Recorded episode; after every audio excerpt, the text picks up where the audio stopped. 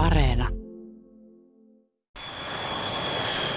Tänään puhutaan EUn ja Kiinan välisistä suhteista, siitä minkälaisia poliittisia ja taloudellisia jännitteitä Kiinassa parhaillaan on ja miten ne sitten taas heijastuvat Kiinan ja EUn välisiin suhteisiin, etenkin nyt korona-aikaan. Haastateltavana on Kiinan yhteiskunnan ja kulttuurin professori Matti Nojonen Lapin yliopistosta, mutta miltä Kiinan ja EUn suhteet nyt juuri vaikuttavat? Professori Matti Nojonen. No Kiinan kohdalla tällä hetkellä tietenkin nämä koronan vaikutukset alkaa konkretisoitua taloudessa ja talouden kauttahan se tulee heijastuu sitten myös meihin. Eli nämä työttömyysluvuthan Kiinassa, ne on tietenkin kyseenalaisia, mitä ne todellisuudessa on, mutta ne on aika merkittäviä kuitenkin tällä hetkellä. Eli todellista lukua työttömien määrässä tällä hetkellä me ei tiedetä, mutta siellä on eri arvioita. Eli Kiinan tilastokeskus on arvioinut, että työttömyysaste kaupungeissa on noussut yli 6 prosenttia. Se tarkoittaa silloin noin 210 miljoonaa ihmistä. Ja se on Kiinassa paljon vai? No se 6 prosenttia on paljon ennen kaikkea täytyy ottaa huomioon, että siellä, no riippuu eri kaupungeista, niin se työttömyysturva järjestelmä tai sosiaaliturvajärjestelmä on hiukan erilainen, mutta keskimäärin, jos te verrataan Suomen vastaavaan, niin, sehän on täysin olematon. Mutta sen lisäksi että pelkästään se, että nämä kaupungissa tämä työttömyysaste on noussut korkeaksi, ja se iskee tiettyihin sektoreihin vähän enemmän kuin toisiin. Eli tällä hetkellä, jos katsotaan palveluala ammateissa, niin on arvioitu, että noin 180 miljoonaa ihmistä on menettänyt työnsä koronan vuoksi. Ylivoimaisesti tietenkin heikoimmassa asemassa Kiinassa on nämä siirtotyöläiset, joita on kuitenkin semmoinen 290-300 miljoonaa. Eli nämä, jotka menee siirtyy näihin tehtaisiin töihin, jotka tuottaa kaiken tämän krääsän, mitä meillä on ja kaikki teollisuustuotteet, mitä me hyödynnetään täällä ei ole siis siellä ravintoloissa niin kuin meillä vai? Ja, ja tämmöisillä taide- ja kulttuurialoilla ja palvelualoilla. On niitä palvelualoillakin, mutta kyllä merkittävissä määrin ne on niin teollisuuden ja rakennuspuolella, infran puolella ne ihmiset. Että, eli nehän on ylivoimaisesti heikoimmassa asemassa, että ne, niillähän ei ole kaupungeissa edes oleskelulupia.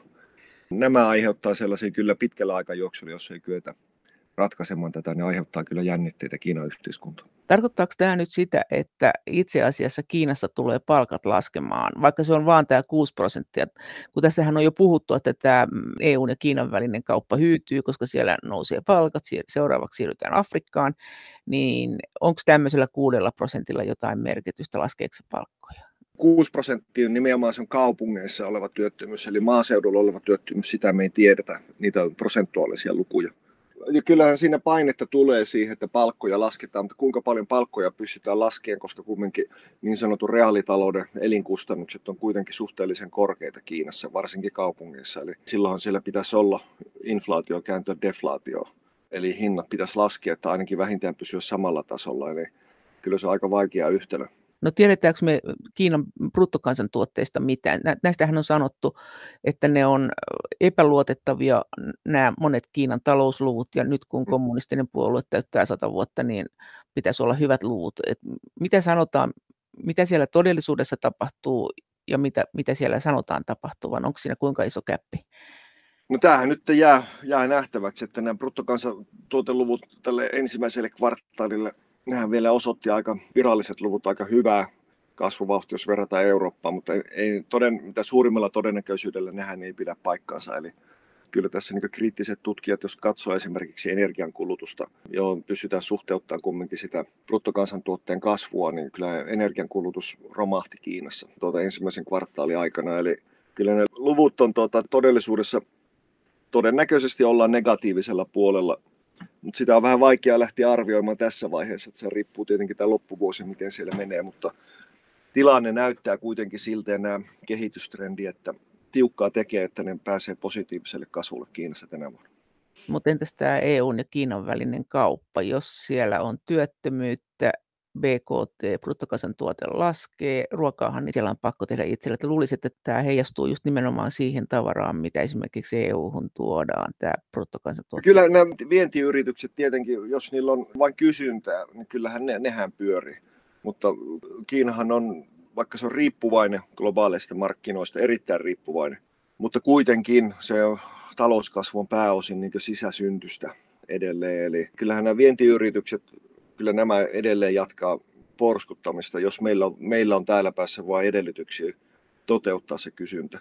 Mutta siihen, siihen mä näen, että siinä, siinä on niin valtavia riskejä sen suhteen. Ainoa riski, mikä voi siihen heijastua, on se, että Kiinassa lähtisi aidosti joku tällainen yhteiskunnallinen laajempi levottomuus liikkeelle, joka heijastuisi sitten näihin vientiyritysten toimintaedellytyksiin. Voisiko lähteä? Onko se mahdollista? No, no se on se miljoonan taalan kysymys, eli sitä on vaikea ennakoida, erittäin vaikea ennakoida. Kontrollikoneisto on kumminkin lisännyt sitä kontrollia merkittävästi tämän koronan myötä. Mikä se Xi asema on tällä hetkellä tämän Kiinan johtajan?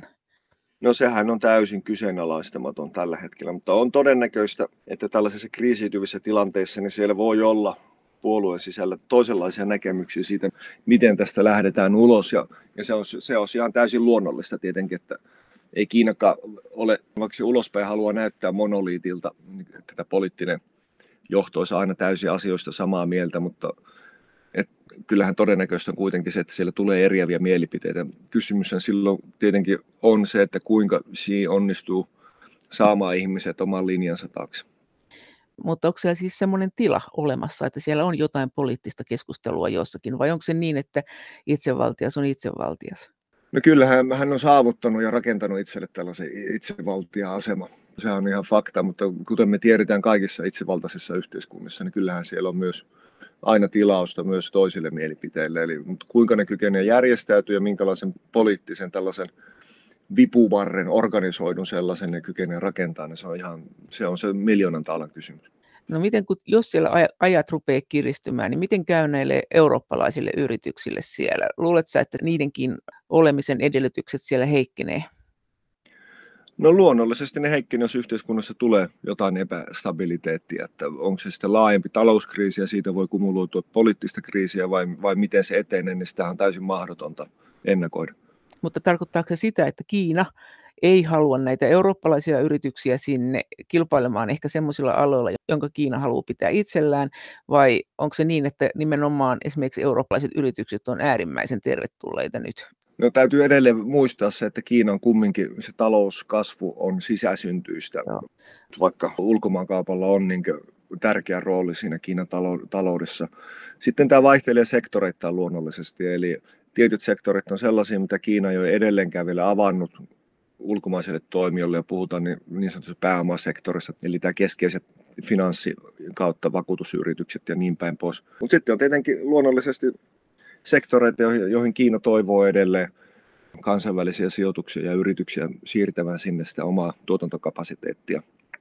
Ja nämähän yleensä sitten on korkean teknologian tai intensiteetin yrityksiä tai yrityksiä, joilla on erittäin hyvä ympäristöosaamista, jota Kiina sitten taas vastaavasti voi pikkuhiljaa sieltä kopioida ja ottaa niitä parhaita käytänteitä itselleen.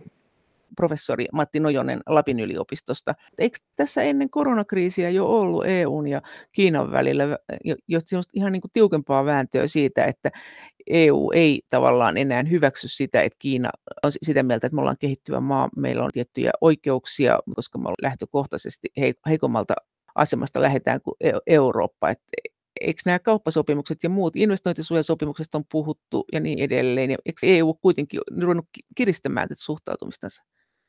No itse asiassa kyllä EU on peesannut tässä aika voimakkaasti Yhdysvaltoja, ja tämähän ei koske vain Eurooppaa, vaan niin kaikkia ulkomaisia toimijoita Kiinassa. Eli Trump, olemme sitten mitä mieltä tahansa hänen niin toiminnastaan niin suhteessa Kiinaan, niin kyllä hänen niin ne syyt minkä takia Trump aloitti kauppasodan, niin osa niistä syistä on, on todellisia. Eli Kiina ei ole avannut niitä markkinoita, mihin se on itse asiassa sitoutunut maailmankauppajärjestöön liittyessään. Ja sitten siellä on niitä voimakkaita isoja rakenteellisia seikkoja ja toimenpiteitä, kuten yritys, epäsuoria ja suoria yritystukia, joilla Kiina tukee sitä omaa valtion talouden sektoria, niin näistähän se aiheutuu nämä kauppakiistat, niin myös Euroopan unionin ja Kiinan välille. Sitten siellä nämä, ei merkityksetöntä, mutta pienempi seikka on tietenkin sitten nämä, luonnollisesti tässä niin Kiina ja Euroopan, tai Kiina ja kehittyneiden maiden, ei ainoastaan Euroopan, siinä on Japani, Korea, Taivan ja muut, nehän on niin samassa veneessä, kun he sijoittaa sinne. Ja Kiina, Kiina edellyttää näiltä ulkomaisilta toimijoilta, jotka laittaa siirtää sinne korkean teknologian tuotantoon, niin edellyttää, että siellä pitää olla tietty osa siitä investointimäärästä.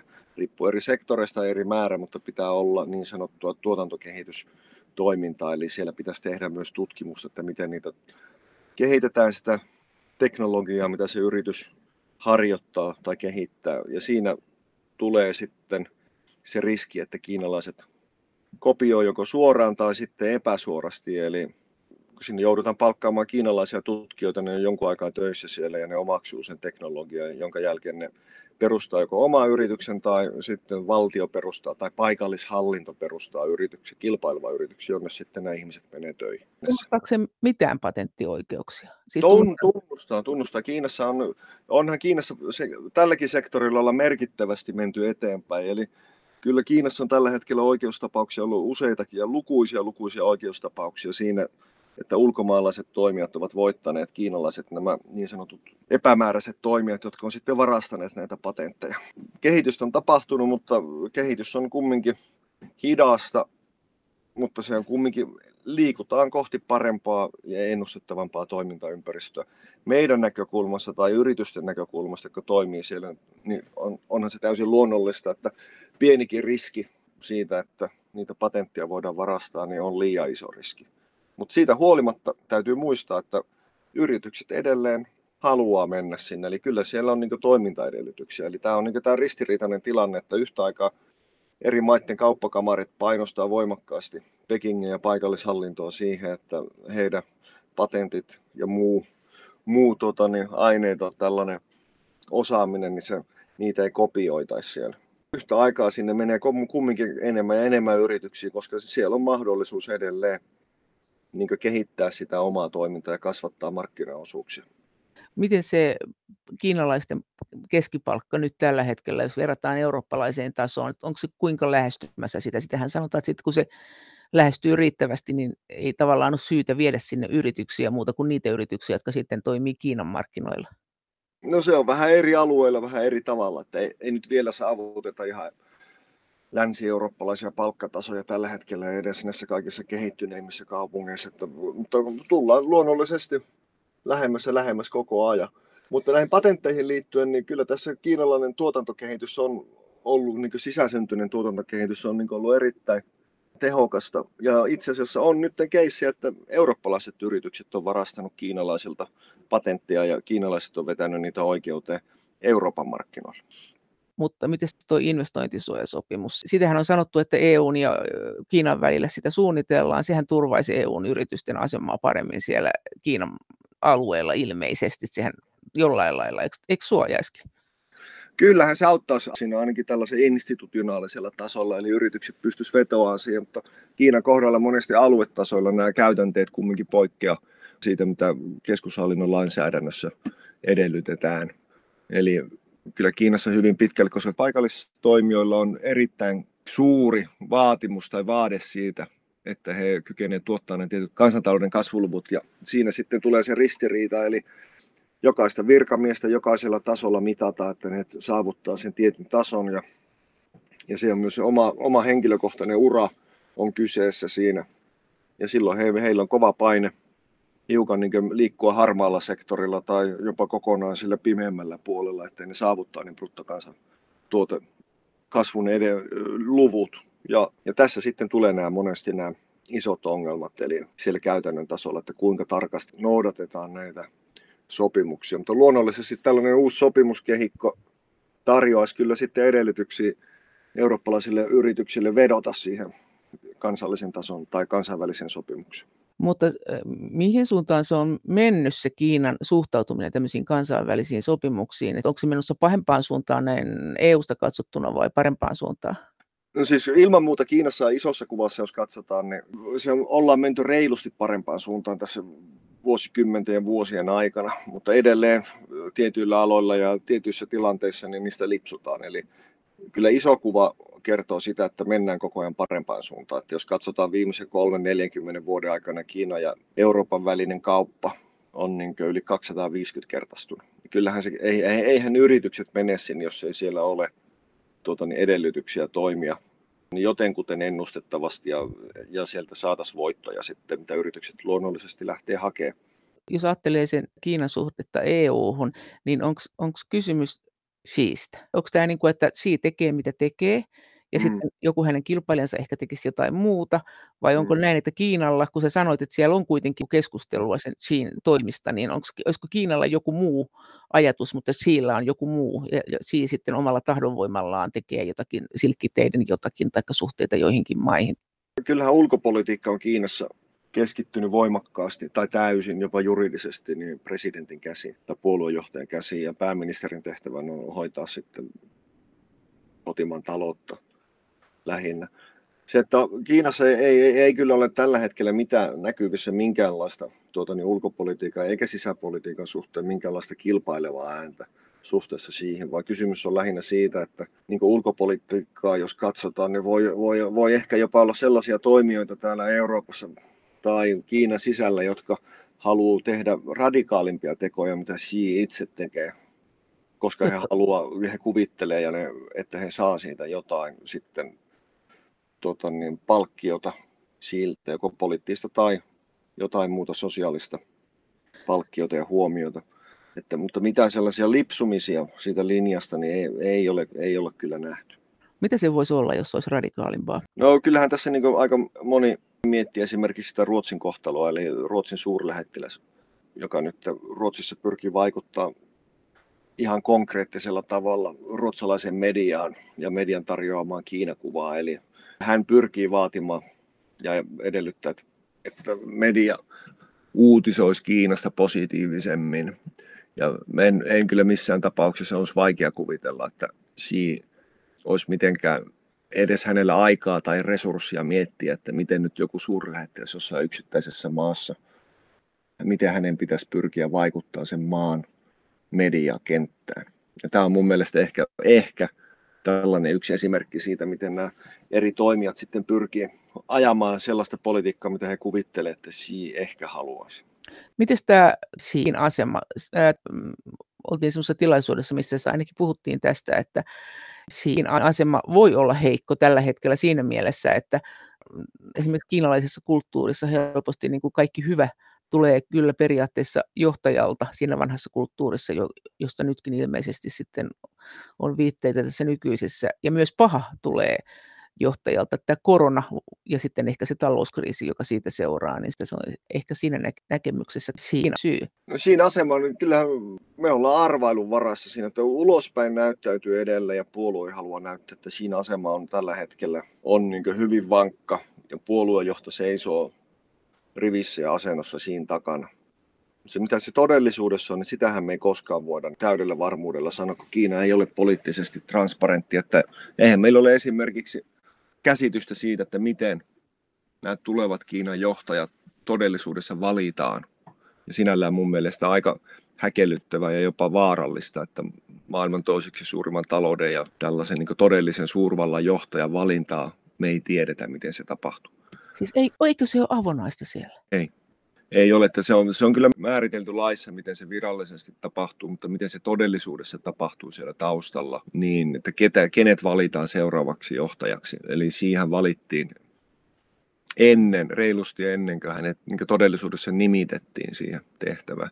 Ja siellä oli kilpailevia, luonnollisesti kilpailevia klikkejä tai tällaisia suuntauksia puolueen sisällä, jotka halusi nostaa sitten taas omia tulevia johtajia valtaan miltä se näyttää, kun si on siellä, että miten häneen suhtaudutaan, jos, jos hän on julkisessa esiintymisissä? No kyllä hänen suhtaudutaan niin kuin tällaiseen itsevaltiaaseen suhtaudutaan, että sehän vaatii kaksi osapuolta siihen tanssiin. Eli kyllä si edellyttää ja vaatii tietynlaisia rituaaleja ja toimenpiteitä, mutta myös sitten ympärillä olevat ihmiset, koska hänellä on keskittynyt niin paljon valtaa, eikä ole juuri mitään muuta vaikutuskeinoja kun mielistellä häntä, että oma ääni pääsee kuuluviin, että kovin kriittisiä ääniä tällä hetkellä Kiinassa ei ole, niin se sitten aiheuttaa tällaiset, että siinä, siinä ympärillä on paljon tällaisia välittömässä läheisyydessä tällaisia jees, jees miehiä ja naisia, jotka sitten pyrkii toteuttaa heidän mielestään siinä kuvittelemat tai haluamat asiat. Että joskus sitten tulee näitä ylilyöntejä, kuten esimerkiksi sellaisia jopa koomisilta vaikuttavia. Ne olisikin koomisia, mutta ne on niin osoitus vakavan tämän, tämän poliittisen kulttuurin vinoutumasta, että kyllä Kiinan sosiaalisessa mediassa leviää tällaisia valokuvia, jossa ihmiset paikallishallinnon tasolla, niin ne käyvät kumartamassa jollekin puulle, mitä Xi on istuttanut jossain vaiheessa sen jälkeen, kun hänestä tuli presidentti ja puolueenjohtaja, eli järjestää tämmöisiä rituaaliomaisia tuota, niin performanssia siellä, jotka sitten niin osoittaa heidän uskollisuutta ja kuuliaisuutta. Ja mä on, voisin veikata, että sivistyneenä ihmisenä niin ei todennäköisesti pidä tällaisesta, mutta hän ei voi niitä kieltääkään. Onko se tavallaan voimistumassa se hänen se, se, se näkymä, että hän on aina vaan enemmän itsevaltiossa, se, se hänen asemansa vahvuus tämmöisenä itsevaltiana? Vai onko ollut heti, kuuluuko se tähän juttuun? No kyllä hän on ihan järjestelmällisesti tässä 2012 sen jälkeen, kun hän nousi valtaan, niin kahminut itselleen kaikki oleelliset tällaiset komitean puheenjohtajuuden asemat, joita on sekä puolueen että hallituksen sisällä. Ja kyllä hänelle on keskittynyt niin voimakkaasti valtaa, että tällaista vallan keskittymää Kiinassa ei, olla nähty sitten maon kuolema. Ja Mao kuoli 76, eli sen jälkeen Kiina siirtyi 76 jälkeen, niin se vahvistettiin perustuslaissa ja se, että Kiinassa tulisi tällainen kollektiivinen johto, eli vaikka se henkilöityi kyllä yhteen henkilöön, mutta siellä oli kollektiivinen porukka, jotka keskusteli niistä mahdollisista päätöksistä. Siinä aikana tämä on purettu, tämä järjestelmä täysin. Onko sitten lähellä jo Kim Jong-unia, kuinka paljon sun mielestä tässä asemassansa? No sitä on vaikea verrata. Tietenkin kun me tiedetään vielä vähemmän Pohjois-Koreasta kuin Kiinasta, mutta se, kyllä mun näkemys siitä, että kyllä vielä, vielä pitäisi aimoharppauksia mennä kohti tällaista Kimin dynastian puolijumalallista asemaa, mikä Kimillä on. Eli kyllä Kiinassa kumminkin presidentti ja puoluejohtaja tällä hetkellä, ei hän ole niin puolijumalan asemassa niin Pohjois-Koreassa. Miten sä näit sen keskustelun, että Kiina oli vaikuttanut EU-hun siinä suhteessa, että tämän koronaepisodin aikana EUssa oli raportti, jossa arvioitiin, että Kiina haluaa vaikuttaa tähän tiedottamiseen, haluaa ehkä myös jakaa disinformaatiota, tämmöistä väärää informaatiota. Sitten tämmöinen äh, lause vettiin tästä paperista pois. Miten sä näit tämän tapahtuman? Uskot sä, että jotain tämmöistä oli? Tästähän ei koskaan oikein täyttä varmuutta saatu, vai, vai mitä sä ajattelet siitä? No EU-tasolla mä luulen, että Kiinalla on jo sitten enemmän strateginen intressi kuin yksittäisten maiden kohdalla. Ja kyllä mä niin olen taipuvainen uskoa, että tämä, tämä pitää paikkansa lopullista totuuttahan me ei siitä nyt tiedetä ainakaan vielä. Ja totta kai Kiinahan on lisännyt merkittävällä tavalla tämmöistä niin epäsuoraa ja suoraa vaikuttamista sitten tiettyihin toimijoihin globaalilla poliittisilla markkinoilla. Miten se tekniikka menee? Minkä avulla se tekee sitä vaikuttamista? No ihan perinteisillä keinoilla, eli pyritään vaikuttaa yksittäisten ihmisten Kiinakuvaan tai sitten pyritään vaikuttaa instituutioihin, eli mediaan tai tutkimuslaitoksiin. Ja, ja sitten myös tietenkin rahalla. Eli pyri, rahoitetaan erilaisia tutkimushankkeita tai osallistutaan isoihin tutkimushankkeisiin, jossa sitten Kiina on se päärahoittaja, niin kyllä se yleensä, yleensä menee niin, että se laulu, jossa laulat, kuka sua rahoittaa. Eli nämä on ne perinteisimmät tämmöiset keinot. Mutta siis jos ajatellaan niin kuin EUn tasolla, niin uskotko siihen, että Kiina levittää jotakin väärää tietoa, disinformaatiota, ja jos niin mitä, ja mikä se tavoite silloin olisi? No kyllähän Kiina on erittäin huolissaan nyt tästä koronaa aiheuttamasta tuota, niin, tilanteesta, jossa ne niin lähtökohtaisesti kyllä Kiina hoiti sen asian Kiina, Kiinan sisällä erittäin huonosti. Ne peitteli sitä ja sen vuoksi se pääsi se tilanne Kiinassa kehittyä niin pahaksi kuin se kehittyi ja sitä kautta myös heijastui sitten tähän globaaliin tilanteeseen. Eli, eli se on niin fakta ja, ja tätä Kiina luonnollisesti pelkää, että tämä, tällä tulee olemaan sitten vaikutuksia tähän Kiina imagoon tai mielikuvaan Kiinasta. Että kyllä Kiina siinä töhri sen julkisuuden kilpensä aika pahasti. Mutta mikä se disinformaatio on sitten, mitä Kiina levittää ihan konkreettisesti?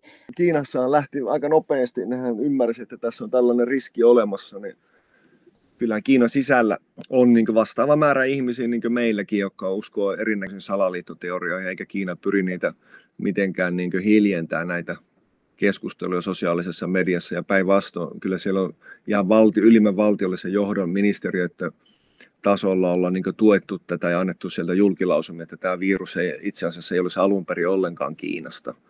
Ja sitten on pyritty osoittaa sitä, että mikä, että, tai kyse, kyseenalaistettu se, että onko se muka sattumaa, että kun Wuhanissa järjestettiin viime, viime vuoden loppupuolella tällä sotilaiden tällaiset kilpailut siellä, jossa oli yhdysvaltalaisia sotilaita myös mukana, niin nyt Kiinassa liikkuu kaikennäköisiä huhuja, että ne yhdysvaltalaiset sen viruksen tuoneet sinne Wuhania Kiinaan. Ja ihan vastaavia kampanjoita, ja onhan tässä nyt epäsuoraa tietoa tullut myös siitä, että Kiina itse asiassa Venäjän omien tuota, niin näiden disinformaatio-organisaatioiden kanssa pyrkisi luomaan ja muokkaamaan tätä kenttää nyt vähän eri valoon, eli parantaa tätä Kiinan imagoa tässä, luomalla se oman disinformaation siihen rinnalle. Professori Matti Nojonen Lapin yliopistosta. Miten se Kiinan rakenteista tai mistä se selittyy, että sitä pidettiin niin kauan pimennessä sitä epidemiaa? No sehän johtuu luonnollisesti poliittisista rakenteista, että mikä siellä on, että ei ole vapaata mediaa, ei kansalaisjärjestön toiminta on rajoitettu. Ja, ja niin kuin tässäkin tapauksessa oli yksittäisiä lääkäreitä, ei ainoastaan tämä surullisen kuuluisen lääkäri, joka, joka sitten joutui tuota siitä puhutteluun ja sattumalta kuoli myös siihen koronaan, niin kyllähän ne pyrki tuomaan tätä huolta esille siellä. Mutta paikallisviranomaiset vaiensi tämän keskustelun. Ja, ja nyt tietenkin Pekingin toimintalogiikan mukaan ne syyttää niitä paikallisviranomaisia, jotka sitten itse asiassa saivat kenkää siellä helmikuun jossain vaiheessa lähetettiin sinne uudet, uudet tuota johtajapaikalle. Ja, mutta kysymys ei ole se, että paikallisviranomaiset olisi tehnyt mitään erityisen väärin, vaan kysymys on siitä, että se poliittinen järjestelmä luo sellaisen, sellaiset olosuhteet ja edellä vaatimukset, joihin, joihin nämä paikallisviranomaiset joutuu sitten taipumaan. Mikä se koronatilanne siellä tällä hetkellä? Mitä sä arvelet? No kyllä nämä uusien tapausten määrä Kiinassa, niin siellä täällä pomppaa niitä aina joita lukuja, mutta mitä se todellisuudessa on, niin sitähän on vaikea. Luonnollisesti tilanne tällä hetkellä on niin jotenkuten, tai itse asiassa aika hyvinkin varmaan hallussa verrattuna esimerkiksi monen Euroopan maahan. Sä uskot, että ne saa sen hallintaan, että siellä ei ole menossa mikään joku Italian tilanne, mistä meille ei vaan kerrota? Kyllä se on aika vaikea kuvitella tällä hetkellä, että sellainen tilanne, että luonnollisesti kiinalaiset väärentää näitä tilastoja jonkin verran, kuinka paljon sitä me ei tiedetä, mutta se, että kyllä se sosiaalinen media Kiinassa niin nopeasti tällä hetkellä pystyisi levittämään sitä, että jos ihmisiä yhtäkkiä alkaisi jossain päin Kiina, Kiinaa sairastuu vakavasti tai sairastuu tähän koronaan, niin kyllä se leviää. Se on se paikallisviranomaisten ja myös keskushallinnon kannalta oleellista saada kuriin tämä korona, koska vaakakupissa on niin koko Kiinan kohtalo. Miten se sitten se keskustelu tästä protektionismista, että eri maat rupeaa nyt suojaa markkinoitaan, että toimitusketjut on liian pitkiä, että tärkeiden tuotteiden, kuten lääkkeiden tuotantoa on siirretty liikaa Kiinaan ja Intiaan.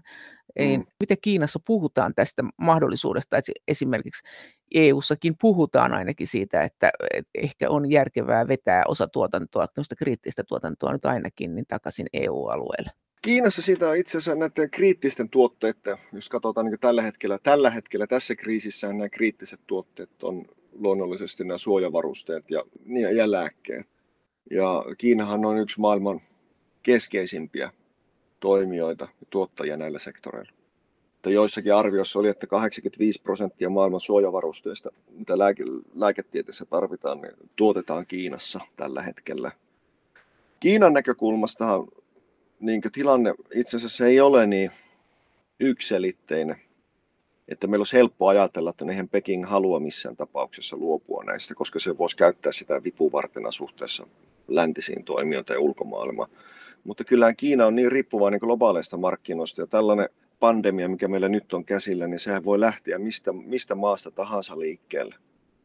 Eli ei se välttämättä Kiinasta lähde liikkeelle. Kyllä Kiinalla on täys tarve pitää yllä tuota, niin toimivia maailmanmarkkinoita. Ja siinä tapauksessa silloin, jos katsotaan tällaisen pandemian kannalta, niin mä en näe mitään riskiä siinä, että Kiina haluaisi pantata itsellä kaikkia tätä teollisuutta ja sitä kautta kiristää länsimaailma. Vaan kyllä mä uskon, että Kiinassa, jos, jos he ovat fiksuja, niin kyllä he niin ymmärtää sen täysin, että jos länsimaiset toimijat lähtee siirtämään tällaista kapasiteettia Kiinasta takaisin kotimarkkinoille, koska silloinhan nämä kyseiset valtiot, vaikka Suomessa olisi tällaista tuota, niin, tuotantoa täällä, niin onhan meillä paremmat edellytykset silloin toipua siitä taudista. Vai onko se niin, että he, heillä on nyt tuhannen taalan paikka näyttää, että tämä toimitus toimii, näiden tuotteiden toimitus? Niin sehän nyt ei kyllä toiminut, mutta siis onko tässä tämmöinen tilanne siellä? Kuinka kovat paineet siellä on osoittaa, että me pystytään toimittamaan näitä tuotteita? No kyllä Kiinan kohdalla tällä hetkellä, niin kyllähän niillä on ensisijainen tarve tällä, hetkellä täydentää ne omat varastot tappi. Eli, eli kyllähän näin jokainen valtio toimii, ei siinä ole mitään tekemistä puolueen kanssa. Eli kyllähän se tuotantokapasiteetti, missä ne tekee näitä ensiluokkaisia tuotteita siellä, niin kyllähän ne nyt tällä hetkellä menee täysin. Täytetään omat varastot. Ja näin, näin jokainen valtio toimii tällaisessa tilanteessa. Mutta se, että miten nyt Suomi on tullut näitä surullisen kuuluisia näitä tota, niin kasvonaamareita ja muita suojaa, jotka ei täytä sitä laatua tai niitä kriteereitä, niin tämä, tällä ei ole suoranaisesti mitään tekemistä Kiinan keskushallituksen kanssa, koska ne on paikallisia kiinalaisia tuota, niin, niin, suhareita jotka, ja tehtaita, jotka tuottaa niitä ja näkee tässä tällaisen opportunistisen mahdollisuuden myydä sitten tällaista sekundatavaraa meille, koska meillä on suuri tarve sillä. Ja tämähän itse asiassa on keskushallituksen politiikkaa vastaan ja toiveita vastaan. Voi tulla seurauksia heille. Niin, totta kai, koska siinähän nyt tällä hetkellä joka puolella maailmassa, kun tällainen lähetys tulee jostakin osoittautuu, että niitä ei voi käyttää edes missä, niin, niin kyllähän siinä raportoidaan täällä, että Kiina tekee sitä ja Kiina tekee tätä, eikä identifioida niitä yksittäisiä toimijoita, jotka on niitä suhareita ja sähläreitä siellä markkinoilla, jotka vain käyttää tätä opportunistisesti hyväksi. Eli tällähän pilataan Pekingin maine.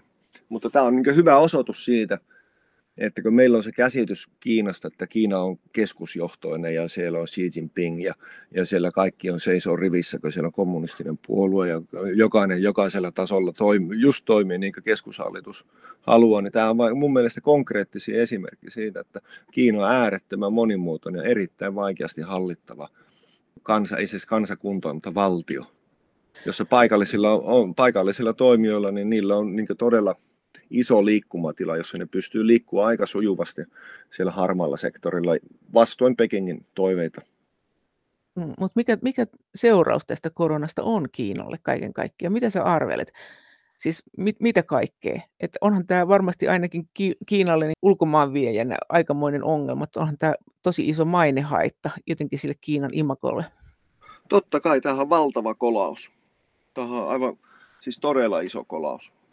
Et me ollaan vielä tämän kriisin keskellä, globaalin kriisin keskellä ja tavallaan se jälkipyykin aika ei ole vielä tällä hetkellä, vaikka sitä on jo pikkuhiljaa käynnissä. Ja, ja suurvallat, Kiina yhtenä suurvaltatoimijana tässä, niin pyrkii tällä hetkellä parantamaan niitä omia asemia ja mielikuviaan siitä kyseisestä suurvallasta, että miten he toimii ja toimivat tämän kriisin keskellä, koska he tietävät, että se jälkipyykki on tulossa jossain vaiheessa. Mikä se voisi olla? Onko sitä arvioitu? Oletko lukenut, että mit, mitä oletetaan, että nyt tulee tapahtumaan? Vaikea, vaikeahan sitä on sanoa, että mitä, mitä tulee tapahtumaan. Minkäännäköisiä sanktioita Kiinan suuntaan on hyvin vaikea kuvitella. Ei ole semmoista elintä, kansainvälistä elintä, joka pystyisi lätkäsen Kiinalle jonkun, jonkin, jonkin sanktion tässä. Mutta en... kyllä se, se maine, mainehan siinä menee ja mitä seurauksia sillä sitten on, niin sitähän on vaikea arvioida tällä hetkellä. Professori Matti Nojonen Lapin yliopistosta. Miten tämä heijastuu Silkkitie-hankkeeseen? Tähän Kiinan ja EUn väliseen monia reittejä kulkevaan Silkkitieverkostoon.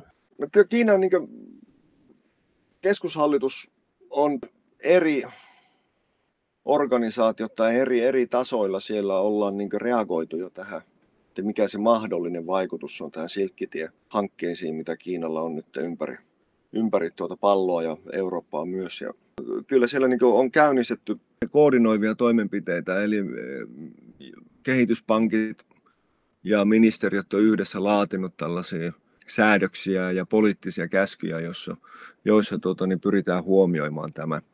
Ja isossa kuvassa ajateltuna niin keskushallitus haluaa toteuttaa ja jatkaa silkkitiehanketta.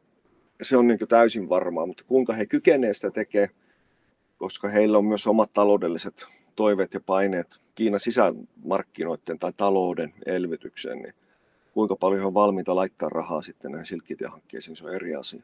Mutta onko se taloudellisesti järkevää, jos Kiina saa mainehaitan, esimerkiksi joku eurooppalainen ostohalukkuus osin saattaa heikentyä sieltä? Niin, no se on se iso kysymys, että kuinka paljon tämä tulee vaikuttaa meidän yksittäisten ihmisten ja kotitalouksien ja yritysten halukkuuteen kuluttaa. Mutta se, että mä en niin näe siinä kauheasti mitään suurempaa riskiä siinä, että vaikuttaisiko se sinun tai minun kulutuskäyttäytymiseen, jos mä menen kauppaan ja mulla on yksi tuote, joka on Kiinassa tehty ja toinen on tehty, sanotaan nyt vaikka Saksassa tai Etiopiassa, niin en mä niin ala katsoa sitä, että onko se Kiinassa tehty vai kyllä mulla on niin muut kriteerit siinä. Siinä on se hinta ja laatu ja mitä takuu, riippuen tuotteesta mitä ostaa. Että kyllä niin ihmiset aika pitkälle ajattelee sitten, ne ei ajattele itse varsinaisessa kulutuskäyttäytymisessään kyllä, että se näin minä uskon. Mutta eikö kysymys on siitä, että miten maat sanoo? Jos sanotaan, että tämä on meidän omavaraisuudelle ja turvallisuudellemme ongelmallista, että varaosia ja lääkeaineita ja suojavarusteita tulee Kiinasta, että jos tulee ongelmia, niin me ollaan ongelmissa, että ja sitten sit vielä on todennäköisesti, ainakin EU-ssa puhutaan tästä hiilitullista, joka varmaan löysi Kiinaan, joka on siis tämä, että jos äh, joku tuote on tuotettu, niin katsotaan paljonko se, on, se tuottaminen on, tuo tuottaminen on hiilidioksidia, ja sitten siitä mahdollisesti otetaan joku hiilitulli. No se hidastaa todennäköisesti Kiinan kauppaa. Kyllähän se, nämä kaikki asiat plus tämä lisääntynyt protektionismin aalto, niin onhan sen pakko vähentää sen silkkitien kannattavuutta. No, tämä on niin yksi tulkinta siinä, mikä voi olla, voi olla se todennäköinen. Mutta taas toisaalta toisessa vaakakupissa on luonnollisesti se, että jos Kiina edelleen jatkaa näitä investointeja ja yritykset edelleen haluaa Kiinasta ulos, koska kiinalaisille yrityksille globaalit markkinat on ainoa paikka, missä he pystyvät kasvattaa markkinaosuuksia merkittävästi, koska Kiinan sisällä kilpailu on niin kova. Ja Kiinalla on kuitenkin edelleen, edelleen varaa lähteä sijoittamaan, jos se tekee sen poliittisen päätöksen, että he jatkaa tätä toimintaa. Ja sitten taas toisaalta, koska maailma ja maailman talous on tällä hetkellä kyy, kyykkää todella pahasti, niin jos joku tulee ovelle koputteli ja sanoo, että mulla on määrä rahaa, jonka mä haluan sijoittaa johonkin hankkeeseen täällä, niin kyllä se paikallisviranomaisilla, oli se Suomessa tai jossakin muualla tai valtiollisella tasolla, niin kyllä se on aika houkutteleva ottaa vastaan se kiinalainenkin raha – koska me tiedetään se kumminkin, että kiinalainen raha on pääpiirteittäin käyttäytynyt globaaleilla markkinoilla täysin ennustettavasti. Eli, eli kyllä se, se on niin se toinen kuppi, mikä siinä on, että niillä investoinneilla kyetään ponnistaa ulos tältä koronakurimuksista näissä eri puolilla palloa. Mutta se hintahan, kun ei ole ilmasta rahaa, niin sitten se hintahan luonnollisesti on se, että kun sä tarpeeksi otat kiinalaisia investointeja tai sitä tarpeeksi jostakin muusta maasta niitä investointeja, niin kyllähän se lisää sitä riippuvuussuhdetta ja tässä pitää jonkinnäköinen tasapaino löytää se. Luuletko, että siitä hiilitullista tulee vielä iso kaplakka? Mä uskon, että sen keskustelu tämän koronakriisin myötä, niin se valitettavasti vaimenee. Ei meillä ole resursseja siihen Euroopalla eikä, eikä siinä ole Kiinallakaan resursseja. Että, että mitkä nämä ympäristövaikutukset tällä koronalla tulee olemaan, niin sehän tulee olemaan mun mielestä yksi mielenkiintoinen kysymys. Että, mutta, se, tota, mutta tämmöiseen syvään, itse asiassa me, aja, me ajaudutaan globaaliin lamaan tässä ja me ollaan niin siinä kynnyksellä nyt, niin ei silloin valitettavasti niin nämä ympäristökysymykset, ne on pahoin pelkää, että ne jää toissijaiseksi. Mitä Kiina haluaa tällä hetkellä ostaa Euroopan eri maista? Mitä se haluaa? Eikö sanota, että se, vaikka se ei anna eurooppalaisten yritysten ostaa kaikkia yrityksiä ja, ja infrastruktuuria, tämmöisiä tieverkkoja tai rataverkkoja Kiinasta, niin kiinalainen raha ostaa sitä kyllä Euroopasta. No se vaihtelee niin maitta, että siinä on semmoista selkeää kuvaa ei ole. Nehän pyrkii sinne kiinalaiset yritykset. Edelleen me täytyy sanoa, että tämähän ei ole niin keskushallinnon niin suunnittelemaa tällaista shakinpeluuta maailman kartalla. Eli jotkin sektorit luonnollisesti ovat sitä, eli, eli niillä on keskushallituksen suojaus ja siunaus, ja itse asiassa saattaa olla jopa tällainen kehotus lähteä sijoittaa joihinkin, joihinkin maihin ja joihinkin sektoreihin, mutta silloin me puhutaan näistä strategisista sektoreista, öljy, energia tai energia, logistiikka ja tällaista niin isommat hankkeet, niin kyllähän niillä on keskushallituksen niin tuki ja siunaus. Mutta sitten niin suurin osa kiinalaisista investoinneista, jotka lähtee ulospäin, niillä on mitään tekemistä keskushallituksen kanssa. Ei ne ole mitään poliittisia pelinappuloita siellä, jotka lähtee sijoittamaan. Esimerkiksi tämä, jos Suomeen perustetaan joku kiinalainen ostaa jonkun paperitehtaan tai perustaa jonkun paperitehtaan tänne, niin eihän se ole Xi Jinpingin niin käskystä lähtenyt, että Kiina, Kiinassa tarvitaan laadukasta vessapaperia, niin sen takia ostetaan Suomesta joku tehdas tai perustetaan paperitehdas. Että se on, niin ihan, se on niin jos paikallisviranomaiset tai me sorrutaan ajattelen tällaista, niin sittenhän se oma tyhmyyttämme me tehdään se. Eli ei se, ei se vain yksinkertaisesti niin mene, että jos Kiinasta on lähtenyt kymmeniä tuhansia yrityksiä, on sijoittanut ympäri palloa niin merkittävä määrä rahaa. Kiinahan sijoittaa ulospäin enemmän rahaa kuin Kiinaan sijoitetaan tällä hetkellä, ainakin 2019. Tämä vuosi tulee olla ehkä vähän erilainen. Niin eihän siinä sellaisen koneiston niin hallinnointi ja koordinoidusti, niin sehän olisi aivan järkyttävän iso työ, ottaen huomioon kaikki eri paikallisten maiden olosuhteet ja poliittiset suuntaukset. Ja, mutta se, että kiinalaisella rahalla luonnollisesti, niin kuin kaikella rahalla, niin sillä on poliittinen hinta. Ja siinä voi tulla se vipuvarsi sitten, että jos meille tulee neljä isoa investointia Kiinasta, jotka sijoittuu jonnekin päin Suomeen, niin sille ei välttämättä ole minkäännäköistä suurempaa poliittista merkitystä. Mutta jos meillä on 10 000 pienempää kiinalaista investointia, niin niiden osuus meidän kansantaloudessa tai jostain sektorista voi olla merkittävä, jolloin me ollaan sitten kyllä riippuvuussuhteessa Pekingin. Pystytäänkö me tällä hetkellä näitä eurooppalaisia arvoja mm, ottamaan huomioon tässä kaupankäynnissä kuinka paljon, että jos ajatellaan esimerkiksi Kiinaa, jota moititaan ihmisoikeusrikkomuksista? No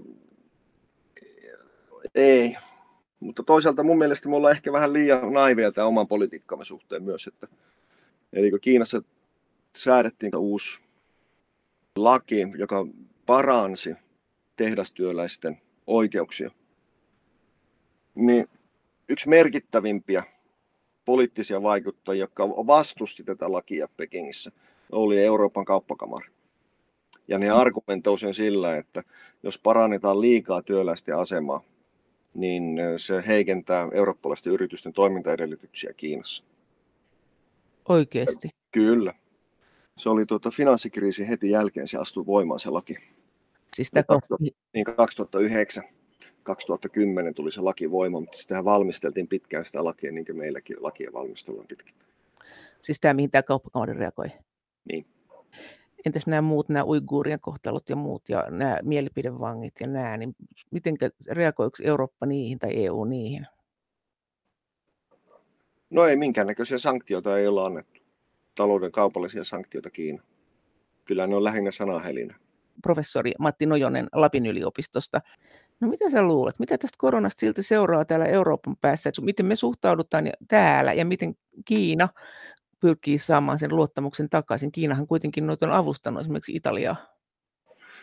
Joo, kyllähän Kiina on jonkun verran, niin kuin, niin kuin Venäjä teki myös, ja Joo. teki tällaisia tuota, niin PR, imago nostokampanjoita tuossa tähän koronaan liittyen.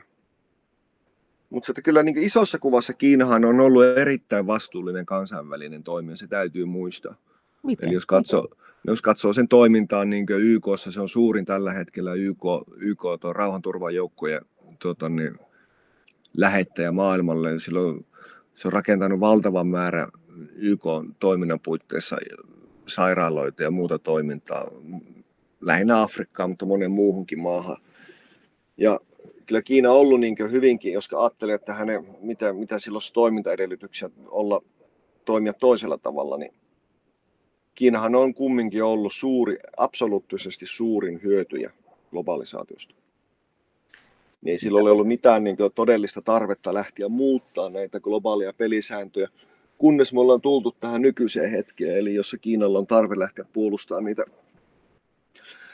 kansallisia intressejä merten takana, eli Kiina on sijoittanut tarpeeksi tuota ulkomaille, niin kyllähän sillä on nyt myös tarve lähteä puolustamaan niitä turvaamaan niitä omia sijoituksia ulkomailla. Niin siinä mielessä Kiina on siirtynyt suurvallan saappaisiin.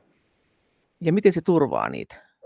No, tähän saakka epäsuorasti, eli mitä muutkin valtiot on pyrkineet tekemään, eli vaikuttaa, vaikuttaa niin poliittisiin päätöksiin siellä maan sisällä, jossa heillä on näitä kriittisiä investointeja.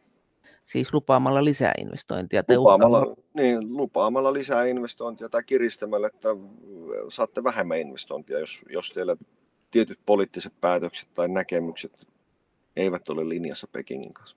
No miten pitkällä ollaan siitä, että tämä Kiinan turvallisuuspolitiikka tämmöinen, että tulee tähän mukaan, että aseet rupeaa puhumaan?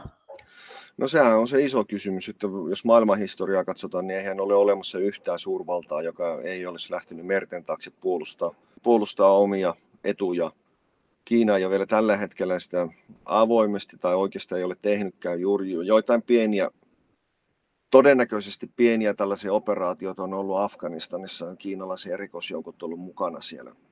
Mutta ne on hyvin, meillä on täysin varmuutta siitä. Mutta sitten totta kai Kiina on nyt perustanut sinne ensimmäisiä, ensimmäisen tällaisen sotilastukikohdan Afrikkaan ja, ja todennäköisesti niitä tulee lisää muuallekin sitten. Että se on ihan se on suurvaltapolitiikkaa se.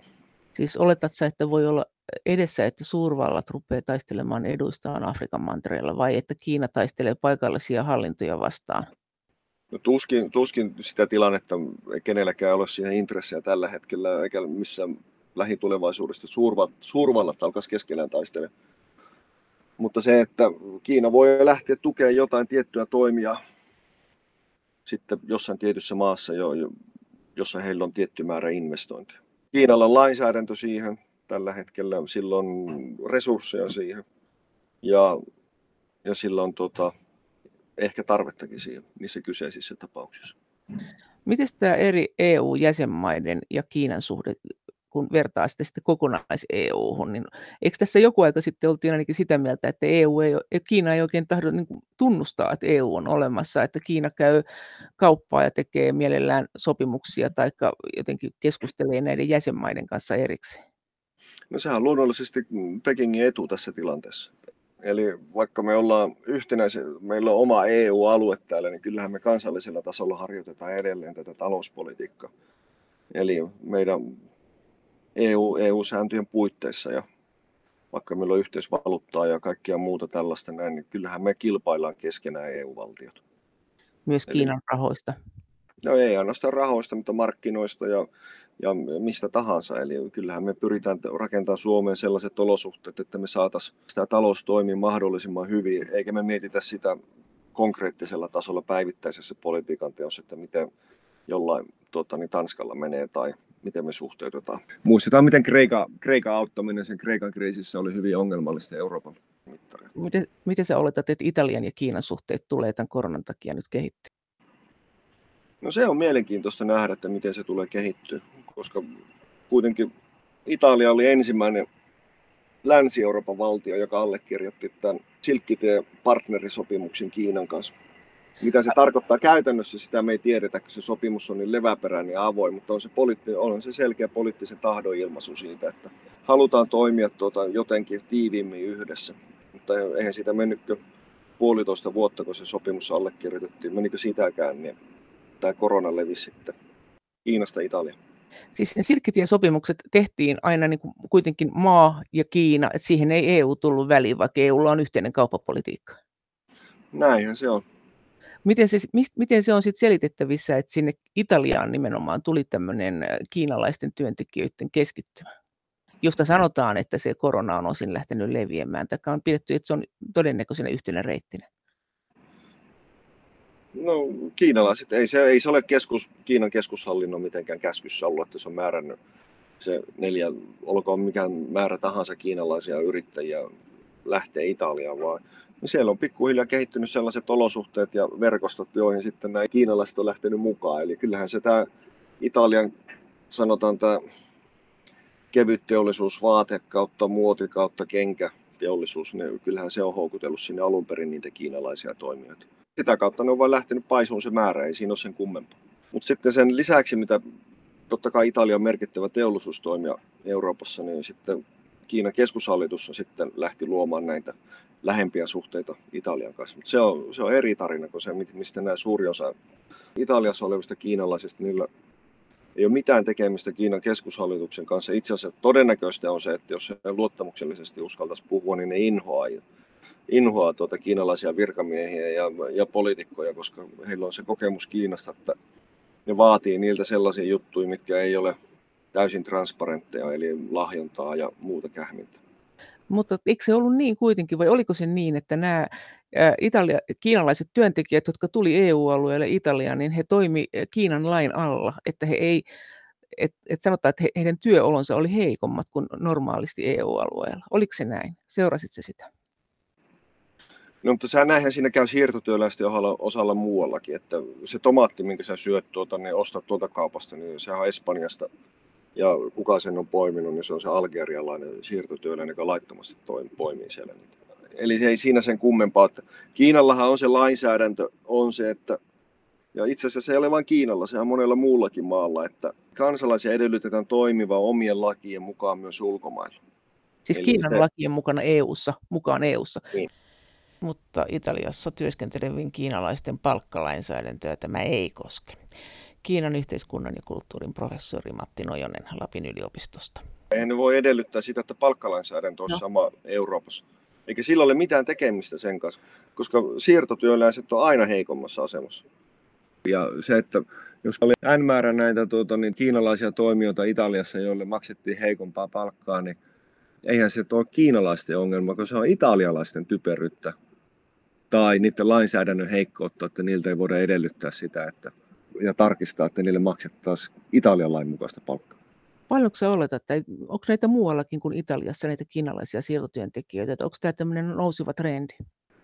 No Kiinassa on valtava paine, väestöpaine lähti. Että tämä kuuluisa lausahdus siitä, kun Kissinger valitti ennen kuin Yhdysvaltojen ja Kiinan diplomaattisuhteet normalisoitiin, niin sehän sanoi Kiinan pääministerille, että ne on huolissaan Kiinan ihmisoikeusongelmista, että kiinalaiset ei pääse vapaasti matkustaan Kiinasta. Eikä kaikkia muuta sitä ja tätä, niin Joe Lai, joka oli pääministeri, niin kysyi Kissingeriltä, että no okei, okay, että montako kymmentä miljoonaa te haluatte.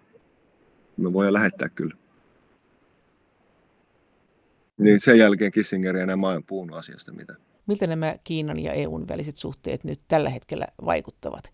Kiinan yhteiskunnan ja kulttuurin professori Matti Nojonen Lapin yliopistosta. Ja kyllä nämä suurvallan toimenpiteet tällä hetkellä, nämä globaalit toimenpiteet, mitä ne tekee, niin kyllä ne on aika, aika itsekeskeisiä tällä hetkellä, mutta kaikki on niin syvällä siinä kriisissä ja maailma on sulkeutunut. Eli ei noita lentoja kovin paljon ole ja maiden välillä ja eikä, eikä valtion päämiehet ole kovin tapaile tässä keskenään. Eli kyllä niin nämä, jos katsoo Yhdysvaltojen toimia, mitä ne tekee tällä hetkellä, no tietenkin Trump on ihan omanlaatuisensa. Mutta katsoin vaikka Eurooppaa, että miten me luotiin luottamusta Italiaan, kun Italia oli syöksymässä korona, koronakriisin niin syvimpään vaiheeseen. Ei meillä ollut kyllä minkäännäköisiä niin avun ojennuksia Italian suuntaan. Sen sijaan Venäjä ja Kiina osoitti sen tämmöistä symbolista apua. Ja sitten nämä konkreettiset avut, mitä ne pyysi, eli nehän pyysi niin suojavarusteita ja nehän pyysi vaikka mitä, niin eihän me niissä osoitettu mitään sinne. Mutta ei kyllä Kiinan kohdalla tällä hetkellä, niin ei ne kauheasti ole globaalilla sektorilla Euroopan suuntaan tehnyt tässä koronakriisiin liittyen. Mutta sen sijaan se on antanut, antanut sitten apua näille joillekin maille, joissa se, joihin se haluaa luoda sitten pitempiaikaisia suhteita. Mutta onko tämä Italia sun mielestä, onko se selitys se, että kun siellä oli nämä wuhanilaiset, niin se on jotenkin niin kuin kiusallista siinä, niissä tekstiilitehtaissa, että se saattoi tulla sieltä se tauti, vai onko se se, että heillä on vanhastaan hyvät suhteet Italiaan? Ei me tiedä sitä syytä siinä, mikä siinä on. Mutta ainakin ne sai hyvää mm, julkisuutta, PR siinä, ja sen luonnollisesti sisäpoliittisesti hyödynsi Kiinan sisällä, ja, mutta myös niin Italiassa. Että kyllähän ne lähetti sinne kovimman luokan asiantuntijoita, ja kyllähän ne tarjosi apua siellä sitten, kun oli, heillä oli kumminkin ei ainoastaan kokemusta koronasta, mutta myös SARSista. Ja, niin kyllähän heillä on niin huippuasiantuntemus ja asian suhteen. Mutta Intiahan rajoitti lääkkeiden vientiä ainakin ulkomaille. Sitten jossakin mm. Aasian maissa on ollut sitä riisin viennin rajoittamista. Mitä Kiina on tällä hetkellä rajoittanut tämmöisten kriittisten äh, tuotteiden vientiä esimerkiksi EU-hun tai muualle sieltä omasta maastansa? Onko sielläkin tullut lääkerajoituksia jo?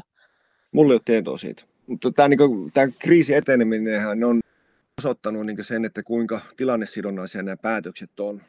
Eli Kiinahan voimakkaasti kritisoi Yhdysvaltoja siitä, kun Yhdysvallat rajoitti liikkuvuutta Kiinasta Yhdysvaltoihin ja Yhdysvalloista Kiinaan silloin kriisi alkuvaiheessa, mutta eihän siinä mennyt kovin kauan sitten, kun Kiina itse sulki rajansa kaikilta ulkomaan liikkumiselta. Mutta se on vain osoitus siitä, että nämä on niin tilannesidonnaisia nämä päätökset. Näin sanoi Kiinan yhteiskunnan ja kulttuurin professori Matti Nojonen Lapin yliopistosta.